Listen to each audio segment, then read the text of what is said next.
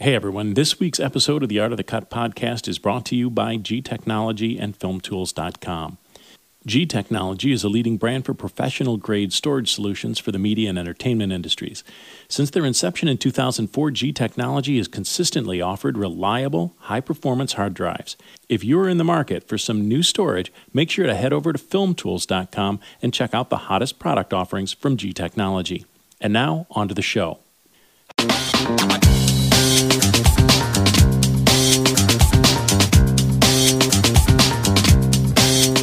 Hello and welcome to the Art of the Cut podcast. I'm Steve Hullfish. I'm a feature film editor and discuss the art and craft of film editing with my colleagues in film and TV. In this episode, I'm talking to John Axelrad, ACE, and Lee Haugen. John has been an editor since the late 1990s and has edited films including We Own the Night, Crazy Heart, Something Borrowed, Krampus, The Lost City of Z, and Papillon. Lee Haugen has several films over the last six years, including Repentance, Dope, and Miss Stevens, and has co edited with John on Lost City of Z and Papillon. Today I'm speaking with them about their latest collaboration with each other and director James Gray on the film Ad Astra. I ask John and Lee what they're working on now. John Axelrad answers first, Lee answers second. I'm working on a Lionsgate movie starring Janelle Monáe. It's uh, an untitled socio-political thriller, but it is titled. They're just keeping it under wraps. Got it. All righty. And I love Janelle Monáe, Dirty Computer. She's, She's great. great. Yeah. And I'm on a, I'm on an independent film uh, called Keyhole Garden, starring Zoe Saldana. Sweet. Wow. Yeah. How are you guys monitoring in your edit suites? And in your cutting rooms? Uh, in terms of the monitor, were you monitoring five one? Were you doing LCR? Yeah. Well, it's funny. Um, I'm now working in five point one. I absolutely love it. There were limitations for this film because they wanted us in a very secure environment, and we were at Pivotal Post in Hollywood, and the rooms were really small, and the configuration didn't work for 5.1. So I'm embarrassed to say we did not do 5.1. We did LCR, and we both had um, uh, the L- LG uh, 65 inch OLED, which I love so much. I personally bought one for my living room. I was I used the exact same monitor on, although I was on a 55 on uh, on my last feature. There's a opening kind of revelation scene, not to give anything away, but it's the beginning of the movie where Brad Pitt's character is being told all these important things that are then going to propel the movie for the rest of the way. I noticed that a lot of it was played on his reactions. Do you guys want to talk about the importance of playing lines on or off? This being uh, the third film that uh, that I've worked on with James and and John, it's always our number one priority is to understand the point of view of of the main character and get inside of his head and get inside of what he's processing and thinking. And and it's not so important to have the dialogue on camera as it is to find out how that is the dialogue is affecting our main character as uh, for Brad. And so that scene was uh, was a challenging scene uh, because there was a lot of information that was given out but our goal was to to make sure we knew how Brad was reacting to every single thing that was said, and to kind of go through this whole revolutionary thought process that that being told this information that totally changed the way he felt about his dad and and and how things were going to be going forward for the rest of the film. James is a very point of view driven filmmaker, and so his his characters. Uh, when we edit with him, he's always saying, "Where's the point of view? Where's the point of view?" So, you know, we've been conditioned that uh, we follow our main character, and and James wanted to get interior to his thoughts as best as possible, and playing so much of it over his reactions, um, I think set it up about the significance of his father, how traumatic it was for him, you know, how the revelation that he still may be alive affected him.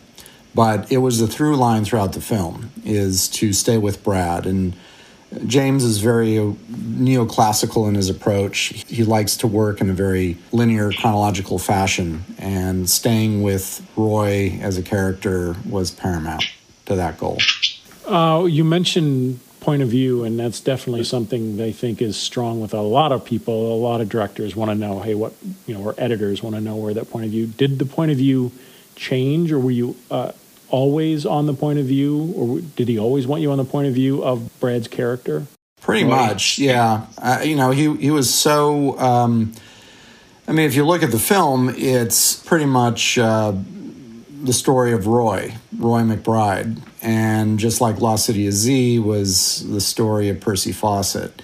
James he's not one for irony. He's not one for um, multiple points of view. The film I'm working on right now is very, very different. It's a little more omniscient point of view, and we do shift quite a lot. But James is purely focused on the main character and how the other characters interact with him and uh, influence that that main character's thinking throughout the film that was one of the things that, as we were going through the process, we always had to keep that in mind because we wanted to send our audience on this journey uh, to the edge of the solar system with Brad. Um, there is one shot that we do change point of view. Um, and it was on purpose. After going through the whole journey, there's one shot of Ruth after uh, she drops him off at the message to Mars, where we stay with her, and the camera dollies back with her, and yeah, and that was that was totally done on purpose because it was kind of a, a, a warning to be to the audience, you know, subconsciously saying, "Hey, this person's going to be an important character um, coming up," but without tipping too much of the information. It just was more of a um, subtle thing, a shift in point of view, and that was the only time. And also, it, you know, because it stood out by itself, it it was kind of the only big break, and I think um, was more powerful as a result to explain that to the audience who hasn't seen the movie without giving away anything, uh, this character, Ruth, uh, is walking down a hallway with uh, Roy, Brad Pitt's character, and somebody else meets him, and Roy and the other guy walk away. And instead of staying with the people that you would think you would stay with, the camera turns and goes with her as she leaves them. So that's that's the difference. That's the change. That's really interesting. Lee, have you done uh, films, or is your current film one where you feel like you can or need to switch perspective? My current film is definitely one that changes point of view uh, quite a bit. It's it's it's set up with six main characters that shifting through time and perspective and point of view throughout the whole film, intercutting between all of them. So it's it's almost the complete opposite of Ad Astra in a way, but it's also a fun challenge to to in order to keep your audience engaged and and care about your characters. With Ad Astra, that was number one thing is we need our audience to understand him and care about him and and root for him on this journey. And so when you have, at least for me, for this film, when we have different characters all set up different places, we really need to tie them all together and make sure the audience cares about each one of them, especially right away, and then and then allow the story to unfold as it does. The other thing uh, I talk about obviously a lot is structure. And did the structure change at all from uh, like the opening scene? I believe is uh, of Roy's character taking kind of a personality test or a psychology psychological test. Is that the way the movie always started, or did you feel like that better put the audience in with him? You guys are both smiling. This, you know, I, I want to say, like James, to his credit, you know, he's writer director, and he co-wrote this with Ethan Gross. But every film I've done with him, and it's been five up to now, and um, he's very willing to do a complete rewrite in post production. So he's not precious about the written word. Um, he allows the actors to bring what they bring to the story, which ultimately transforms what was written on the page, either through ad libs or just an actor having an idea of working within the space, the framework of the script.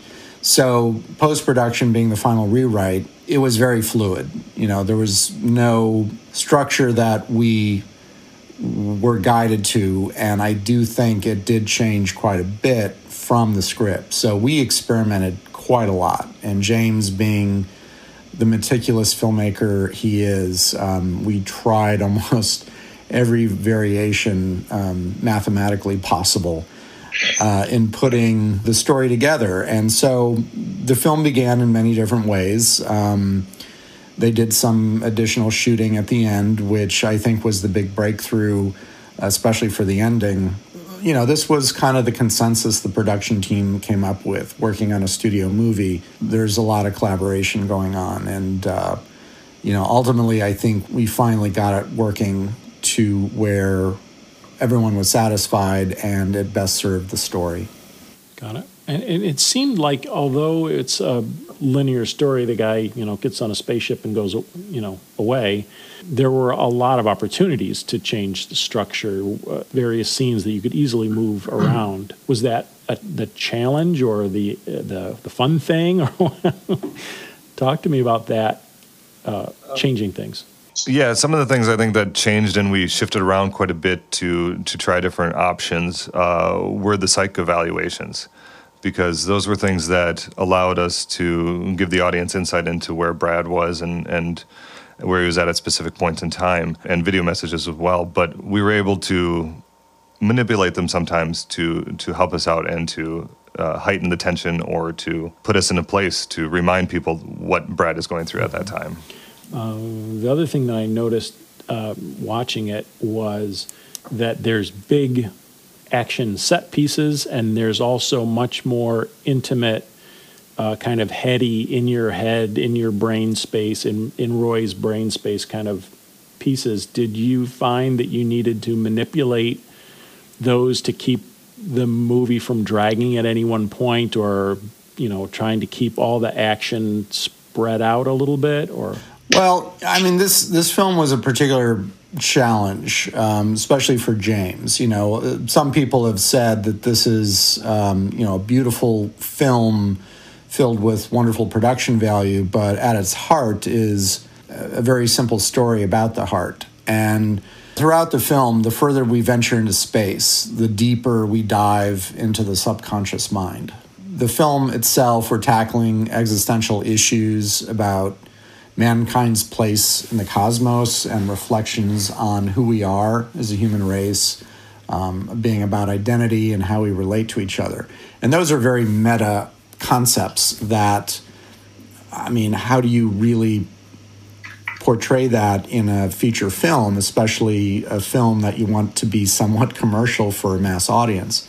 The action sequences were strategically placed throughout. We wanted to start off with a bang, which was the fall from the space antenna, and then uh, the lunar rover chase. The climbing of the rocket, I mean, that's more of a hypnotic, almost dream uh, sequence, in my opinion. I think, you know, if you look at the subtext, of Roy getting into the subconscious and us diving into the subconscious. I mean, his diving under the water, the cooling liquid under the rocket. I mean, it's almost uh, intended to be like a dreamlike sequence. He dives down, the subconscious mind as we dream gives us almost like superpowers in a way. He climbs a rocket, you know, to reach his father. So later in the film, it definitely becomes more um, metaphysical. Um, the whole story is mythological, and uh, you know, hopefully, the action sequences are paced in a way that it fits within the more hypnotic qualities of the film. Mm-hmm. Yep. Anything from you on that, Lee, or no? I mean, John covered quite a bit of it. I think, um, like he said, we wanted to start out with a bang and have some fun with, you know, have some crazy, interesting things for the audience to enjoy. And then, um, you know, as as we go through the journey, we also space travel can be so unpredictable that you never know uh, what's going to happen out there. And that's part of the other things, uh, without spoiling anything, as you go on this journey, space is a terrifying place, and um, a lot of bad things can happen in, in a quick amount of time. And, and so those were those other set pieces and other things that happen um, on his journey, kind of as a warning sign of should we really be going out this far as human race, and and is this a good idea? As you said, there's a bunch of big action sequences, but there's also a lot of narration. Did you guys find yourselves having to scratch that kind of stuff or rewrite stuff in post with the director? Talk to me a little bit about the, the, the use of narration throughout the film. So while not part of the original script, um, the voiceover narration was discussed between James and Brad, uh, both during pre production and during production, that uh, Brad would kind of do a stream of conscious recording of the character's thoughts. And we, we didn't have that as part of the script stage, so we edited the film without it. And then this was later added in post. Uh, Brad came in a couple times and uh, did a lot of ad libbing. Some of it was written. Um, so there's a version of the film that exists without the voiceover, and there's a version, obviously, that came out with it. And uh, you know, ultimately, it I think it really enhances the the film overall, the themes and um, the psychology. Uh, but this was an example of how James, you know, continues to manipulate the material in post, and is he's not precious just to the original script. Um, the final rewrite is in post, and uh, uh, we were fortunate enough to to work with some really good recordings from Brad. As we really developed the story, it became clear um, the fact that Roy plays kind of um, he's reclusive. How do you get into the mind of someone who's so stoic and so closed off? I mean, the film itself is about his awakening, his catharsis, and his metamorphosis into you know realizing what it is to be human you know reaching for the stars but knowing that what he has is right in front of him and he doesn't see it so the narration was something we added later um, as during the editing process, and that was a constant fluid rewrite. Um, being a collaboration between James and Brad Pitt and um, others, um, and it changed as we changed the story during the editing process. But ultimately, the goal was to get into Roy's head as best as we can, not to necessarily carry the the audience through of like why does this happen why does this happen but really to get interior into the psychology. And was it hard to keep a straight face as with lee scratching the uh, scratch tracks for brad pitt and... i do i do a pretty good brad pitt impression. Oh I, let's hear it. I'm ready. James james actually james actually does an amazing brad pitt impression. So he did uh, and a Tommy Lee impression as well. So he does he does all the voiceovers for us. And the the other thing for the voiceover, we you know with recording it, we wanted to make it feel more like a stream of consciousness, like to not be just narrating the film. Um, you wanted to to really feel like you're you're understanding what Brad is thinking about and. And just one fun story: we had um, the first ADR session to record voiceover with Brad. Uh, we had quite a few lines written down, and we were planning on taking you know half a day to do it and he sat down and he just went on a run for one hour and he did it in one take in one hour and it was just he just kept going. Nobody knew what he was going to do but he just kept going and it was amazing. But th- this is this is a testament to james you know the fact yeah. that he will do the rewrite. I mean you've heard the script is the first stage production is the second rewrite and post production the final rewrite. So um, the fact that the editing room for James is a blank canvas, you know, empowers us as editors, empowers James as a filmmaker.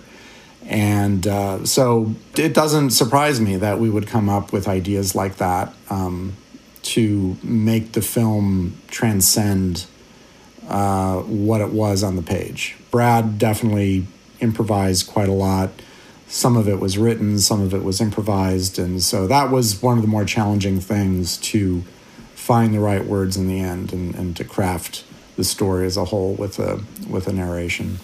Talk to me about having to uh, edit that ad libbed or improvised stuff because then you're not just choosing your favorite take of a specific line, you're choosing your favorite line.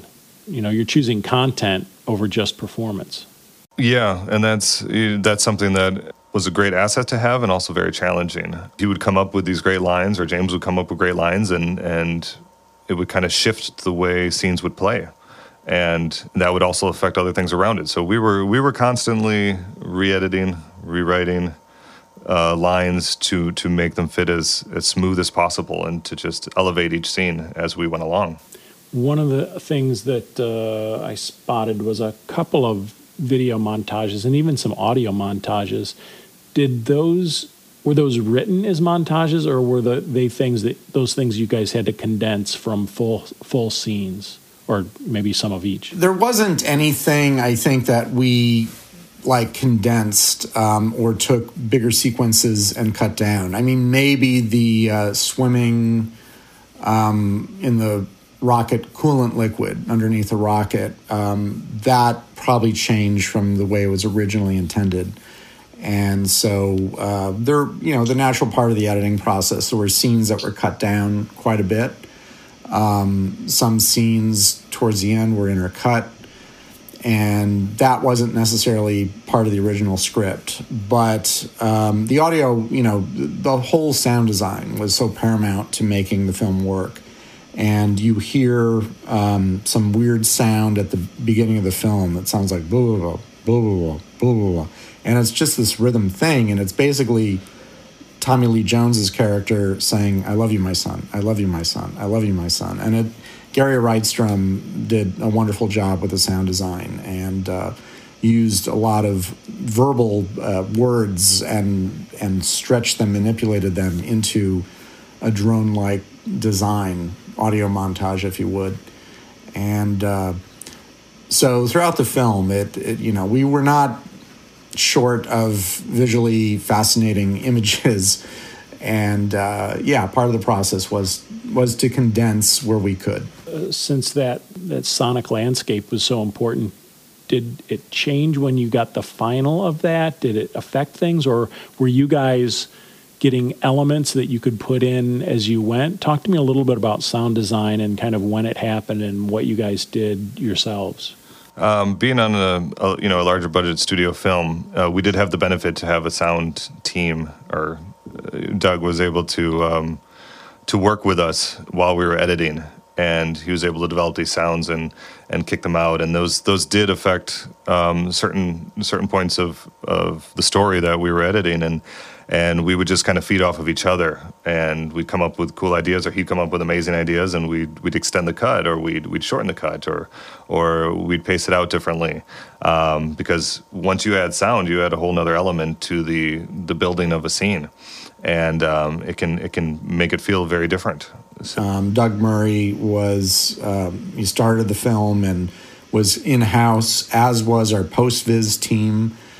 Uh, we had amazing post viz uh, along with the pre viz, but also Adam Avery was our um, VFX editor, and it was just fascinating to be able to go down the hall and say, "Hey, we've got a new idea. Can you mock something up?" and in a few hours, he would just not only do it, but go beyond what we thought about. I mean, he would creatively add to the concepts, and then we would take that and play with it. And so the whole post process was so fluid that way, where um, we were collaborating, and it was a very open editing room. I mean, I try to, when I work, I just encourage to have this open editing room, having um, Lee and I, you know, go back and forth with ideas, but Scott Morris, who is our first assistant, and he then got additional editing credit on the film. Um, all the assistants uh, that were involved, um, we just encouraged ideas. And so, from sound to visual effects and music, uh, Max Richter started composing very early. And that just, I always tell the composer, you know, when we're working, hey, if if there's something in the edit that doesn't quite work and you want to musically do something and want us to potentially change the edit, um, I'm personally I'm completely open to that, and I think that's what the editing process should be, is just a synergy of of all the departments working together for the best uh, film possible. you mentioned Max Richter's score. It's very it's very different. Uh, it's very electronic. Did you guys? Uh, there was. It wasn't all Max. Um, that's the thing. I think some of the electronic stuff you heard. Um, there were more composers that were added at the end. I think the general themes and the minimalist music that's Max. So yeah. the more electronic stuff. Um, Uh, there were several other composers uh, credited on the film. Lorne and I think Robert uh, worked on them. Um, it was hard to keep track. Got it. Um, what were you guys? Did you guys temp with stuff from Max, or was he delivering stuff as you went? I mean, we did definitely. We we used a lot of Max um, from previous scores, from his own personal compositions. Um, I think for a while we used um, uh, Seasons. Uh, he did uh, just a beautiful composition that we temped with at the beginning. James loves to temp with classical music, and we used a lot of Wagner. In the past, in other films, we used Puccini, who was a personal favorite of James, but this one seemed to be a very Wagner heavy film. And um, Elaine Radigue, um, she has uh, this almost um, kind of this transcendent drone, and James definitely likes drones and minimalism. So a lot of that was used throughout the film. And then Max came in and did his own themes, and just I think it really the film really evolved once he got involved. We did um, have a little Pink Floyd in there for a while too. Yeah. for a while. For a while, we did. yeah, it was. Um, we couldn't afford it, so it was a non-starter anyway. Pink Floyd wasn't gonna yeah. wasn't gonna give it up. There were times when uh, you didn't use music, where uh, I think you might have. There's a, an emotional message to Eve. Uh, Roy leaves, and my re- recollection of that is that there's no music under what you would think. Oh, let's put some emotional music under here. Can you talk about that decision? I think it was, you know, we do like to use silence too throughout the film, um, being a journey through space. And there are parts that sometimes when you when you don't have music, it's more raw and emotional and real. And you know, that's that's the idea. Is we wanted we wanted to make the film very realistic and and as you go on this journey with him, just kind of be in his head and, and feel what he's feeling and and not manipulate it so much as much with music um, and kind of let the audience see it on Brad's face and through his tone and his voice and things like that um, to really help utilize the the idea of silence. Yeah, and, and to further that point, I call it the S word because the studio gets very nervous when you start um, proposing long stretches of silence. But it's a very brave thing to do and especially when you're making a film about outer space where the silence is just deafening. And the whole idea is that roy um, his character um, goes through this um, transformation in his isolation and that the silence itself causes him to reflect inward uh, and, and really to, to dive into a subconscious mind and for us to experience what space is um, and, and the idea of isolation. I mean, Lee and I have both worked on films that dealt with isolation. We worked on Papillon and Lost City of Z. And, um, you know, this is very hard to convey, um, especially when you're trying to get so interior to one's thought process. So towards the end of the film, we did employ much more stretches of silence. And the you know, ha- not having music on certain scenes, such as the one you mentioned, uh, the message to Eve, was really just to, I think, to buck the trend of what's expected and uh, to punctuate certain scenes with more emotion by having less than having more. I have dissolve pit appears. I don't know what that was. There a um, big long dissolve? Yeah, that was um, in the journey to Neptune. Um, I mean, you know, towards the end of the process, Hank Corwin came on board, and he really worked on that whole sequence, the journey to Neptune. That sequence had many different iterations. Uh, at first, it was more lyrical but as we put the film together, it became clear that we had to do, um, or the desire was really to demonstrate the fractured state of of his psychology, and Hank is, I mean, he was very inventive and, and kind of took that whole sequence and went with it. And it does end with uh, an empty chair and it dissolves to show Roy uh, appear in it. And this is right before we reveal the planet of Neptune. The challenge was like, how do you convey such a long journey and how arduous it is, uh, but not bore the audience to death?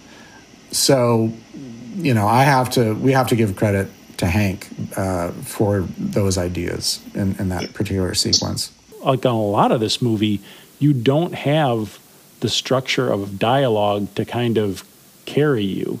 Can you talk about the the inventiveness of anything that you guys had to do or that Hank had to do to be able to carry some of those scenes that were largely, hey, it's a journey. How do we how do we portray this? Yeah, this is a tough one. I look, I when editing, I adhere to the philosophy that less is more.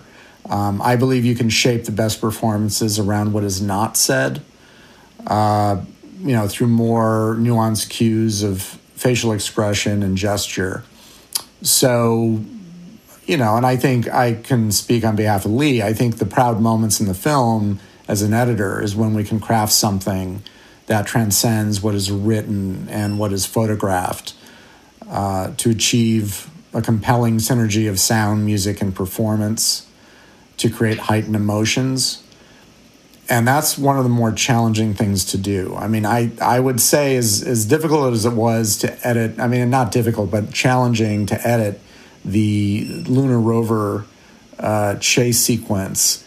That really did not compare to some of the more nuanced drama sequences where there wasn't much dialogue. That's, I think, really challenging as an editor and rewarding at the same time when we can pull something off that um, we don't have the written word and dialogue to structure around. And so it was very malleable because there were so many different ways we could do it, and we did keep experimenting with that. And and Brad just delivered such um, you know such a nuanced, subtle performance, and so rich with his own gestures and and thoughts, um, and and that was the goal, really, to get inside his head uh, without having to use much dialogue in those places. How did you two collaborate, or you know, even with uh, Hank for that matter? But how did you guys collaborate as editors, uh, choosing who did what scenes, and then once scenes are chosen and cut, then assembled into larger chunks what are you how are you breaking up responsibilities and deciding what what stays and what doesn't uh, as far as collaboration is a great word to describe the way that John and I work together. Um, we, from the from dailies process, we each would grab a scene. We'd go through the process of of editing the the rough assembly together, and then right away we would show it to each other and to our to our assistant editors and and and we we'd get everybody's opinion and outside perspective on on what was working and what wasn't working, and then and then sometimes we would trade scenes um, just to try and different things out. And and as we we moved through the process through the director's cut and James um, you know we never we we never we never took uh, you know um, what do you say? Responsibility of each scene by itself. There, I don't think there's a frame on the film that John and I did not touch equally. so it's it's just a process that we continually kept working through and and a very fluid process between John and I to allow uh, us to try and find the best scene possible and to to make it work as best as we could. Yeah, it, it was like you know some editors on a editing team may say, okay, I'll do this part of the film, you do this part of the film, and um, you know, personally, I think the film benefits with more brains working on everything, and and I think James appreciated that too. I mean, when we first Lee and I first started working together with James on the Lost City of Z, it, it took James a little while to warm up to the idea of, hey, I've got two editors here. You know, I can work with one of you guys. I mean, a lot of times we would work both of us in the room and we would brainstorm. Either Lee or I were at the controls, depending on whose, room it was, and we would brainstorm uh, together with James. And if Lee was working and we were in his room, and I'd say, "Well, what about this?" and James would say, "Great idea, go try it." And I'd disappear into my room, and then uh, James would later come in with Lee, and we'd work in my room for the rest of the day. You know, things like that. And um, uh, Scott Morris, who was our first assistant, and he got promoted to additional editor. He became very, very instrumental, um, especially towards the end of the process. He really got involved. So, in a way, there were there was more than just Lee and me. I mean, Hank and Scott, and uh, you know, I, I think it it ultimately made the film a better experience. We're not serving ourselves and our egos. We're serving the film. So there's no pride of ownership of of certain things within the within the movie. And for one example, I forgot, John, you and I, uh, John had the joy of um, assembling the the uh, the rover chase at first because he got to he got to go to the desert. Uh, he drew the short end of the stick, but during the process, I remember at one point, uh, James was like, "You know what, Lee? Let's just to explore different options and things. I had some ideas and things like that, and he, and I I spent a whole week by myself just coming up with different ideas for the scene. And and in it was great that you know James and and and John and uh, you know allow that ability to just be like I'm going to try a lot of different things because this sequence can be can be pretty much whatever we want to create since it's mostly visual effects. And through that process we we we could make whatever we wanted to. And so it was it was fun to have the experience just to be like okay do whatever you want to create whatever you think could be the best and then you know eventually we'd we'd watch it and we'd all say oh this is something really cool you did you know or this is something else. We can we can pick and choose different things that help elevate every scene.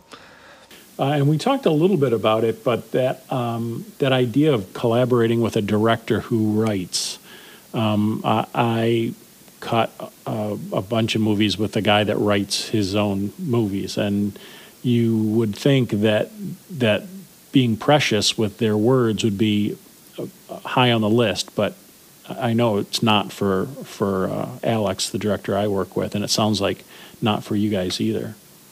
Yeah, I mean, certain directors um, that I've worked with. Uh, I mean, I, I, remember early in my career, I worked with a director who will go unnamed, um, but I would show him the cut, and he said, it's like, yeah, but you you cut out two words. I said, well, yeah, because they're not quite necessary, and it makes the. And he just was insistent on being word for word to the script that he wrote. But um, you know, just knowing the possibilities and potential of what we can do in post. Yeah. Uh, I do think most directors, even those who have written, uh, he or she would welcome the idea of Im- improving or, in a way, transforming what was on the page because you can't necessarily convey nuance very well in a script. I mean, it's it's different. I mean, this is why some novels may not necessarily translate well into movies. Um, it's just a different medium. You know, the the actors themselves. I mean, they bring their own interpretation to it, and so I think the best laid plans of a writer director uh, immediately goes out the window when you start collaborating with your actors and and to see what they can bring to the themes of a movie and and their own ideas. I mean, sometimes it works, sometimes it doesn't work. Joaquin Phoenix is a prime example. I mean, he's he's such a method actor and brilliant. And I, every time, I mean, James Gray, we did. I mean, James, I think, has done four films with him, and I did three with him. And it, you know, what Joaquin brings to it just, you know, I keep using the word transcends, but I mean, I think that's the best word to describe it. It, it just elevates the material to a whole third dimension that pops off the page. I just interviewed the Joker editor, and he said the same thing about him. Just incredible performances and a huge range and great technical skill. Narration, yeah, I'm shocked that the narration was not a big part of this movie when it was originally written. I am shocked.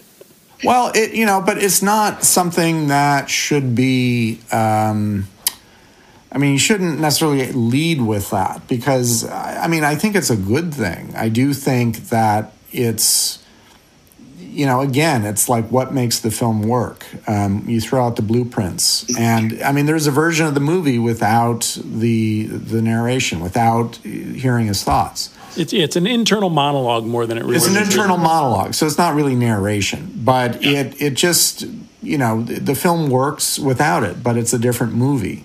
So mm. it it wasn't like the the the internal monologue throughout the film uh, saved the picture. It just was an additive layer that helped us convey the themes we wanted to convey. It was actually very liberating because things that audiences weren't fully understanding. I mean, th- there's so many high concepts in this, and with technology and um, with the psychology of it all, some things that you know we were able to truncate scenes and and parts of scenes that was, I think, purely expository and you know just to set up why this person does this, why this character thinks this way, and um, it it helped us to condense in so many ways. But it was just an added layer, the way that music is, the way that sound is.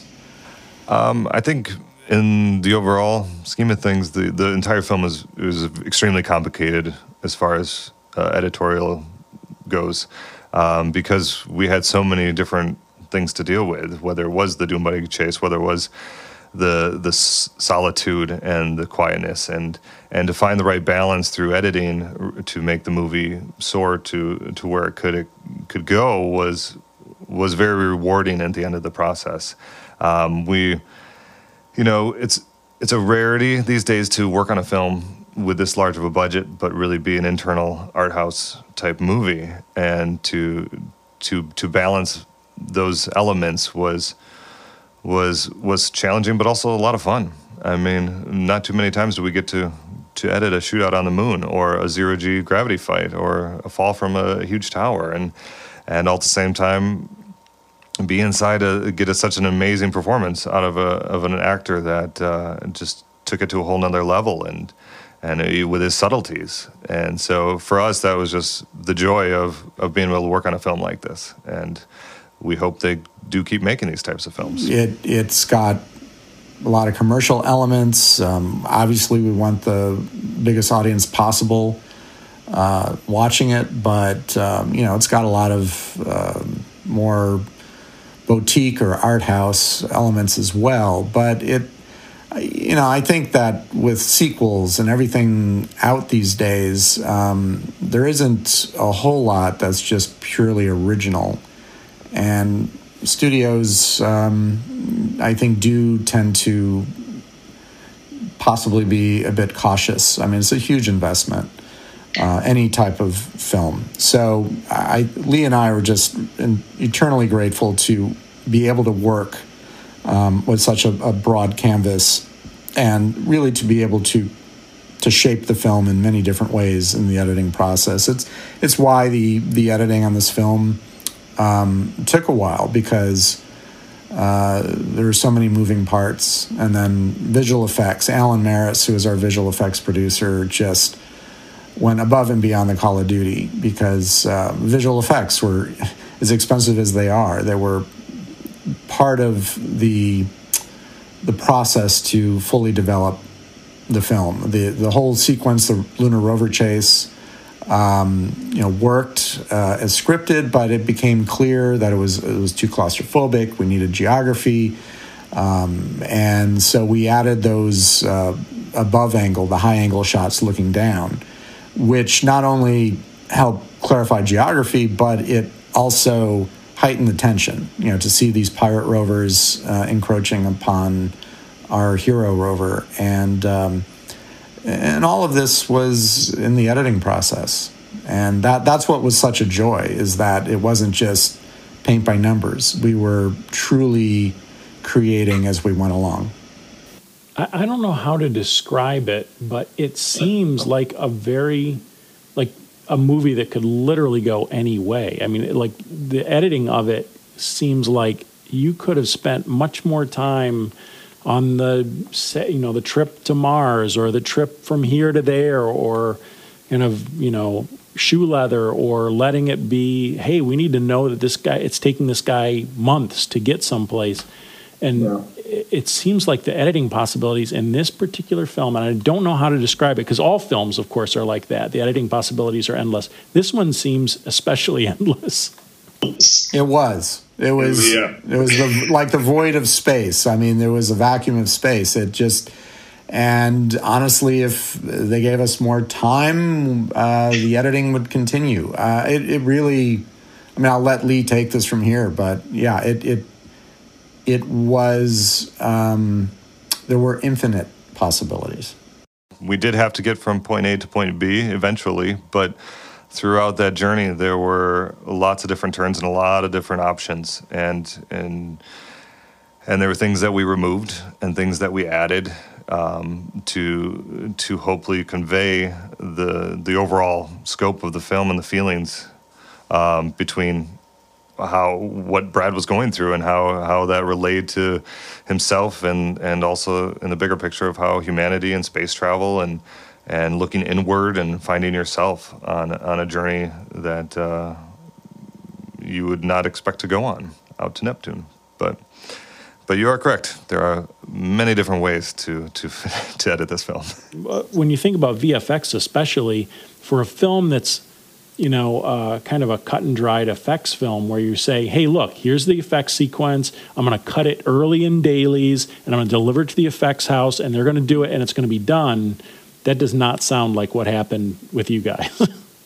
no, and, and, for example, the um, the falling tower sequence at the beginning um, once we started to get the visual effects in for that, um, we were everybody was in love with it and thought it was fantastic. So uh, it had a lot of different elements, and one of those elements for that sequence was a skydiver that would go up as high as he could and jump, and and and so we actually had to send him back out to to do some more jumping to add more of the elements for the falling and to to extend the the moment even more to so it's like things like that by having expanding the schedule allowed us to make things even that much better which we, we use that to our benefit. Yeah it wasn't until we started screening for test audiences and and they loved the sequence and it's like okay you know let's expand it. It wasn't uh, you know they wanted more. And so um, and and those were very difficult vfx to to uh, get right.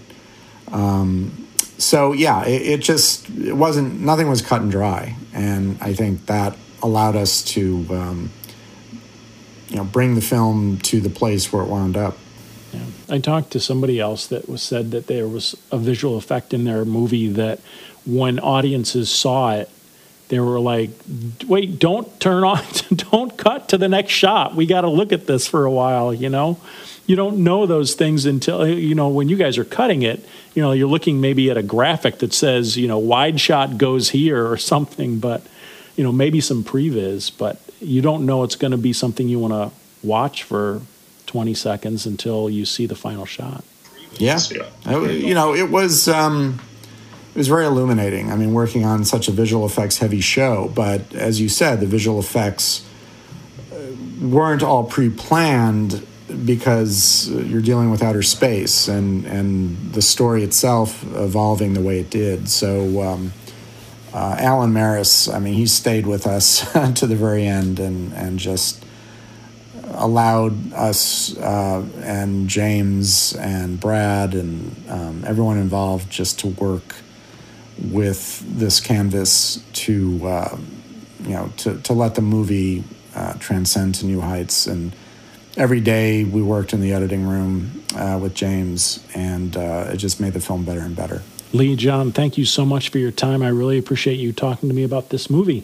Good luck on your next projects. Thank you so thank much. You much. Thanks, Steve. Bye. Bye. We'll talk there. Bye. Thanks for listening to the Art of the Cut podcast. Also, check out ProVideoCoalition.com for more than 200 interviews with the world's top editors. Thanks again to my guests, John Axelrad, ACE, and Lee Haugen. I'm Steve Hullfish. If this is a podcast that you got something out of, give us a like, leave a comment, or make sure to tell a filmmaking friend. Come on.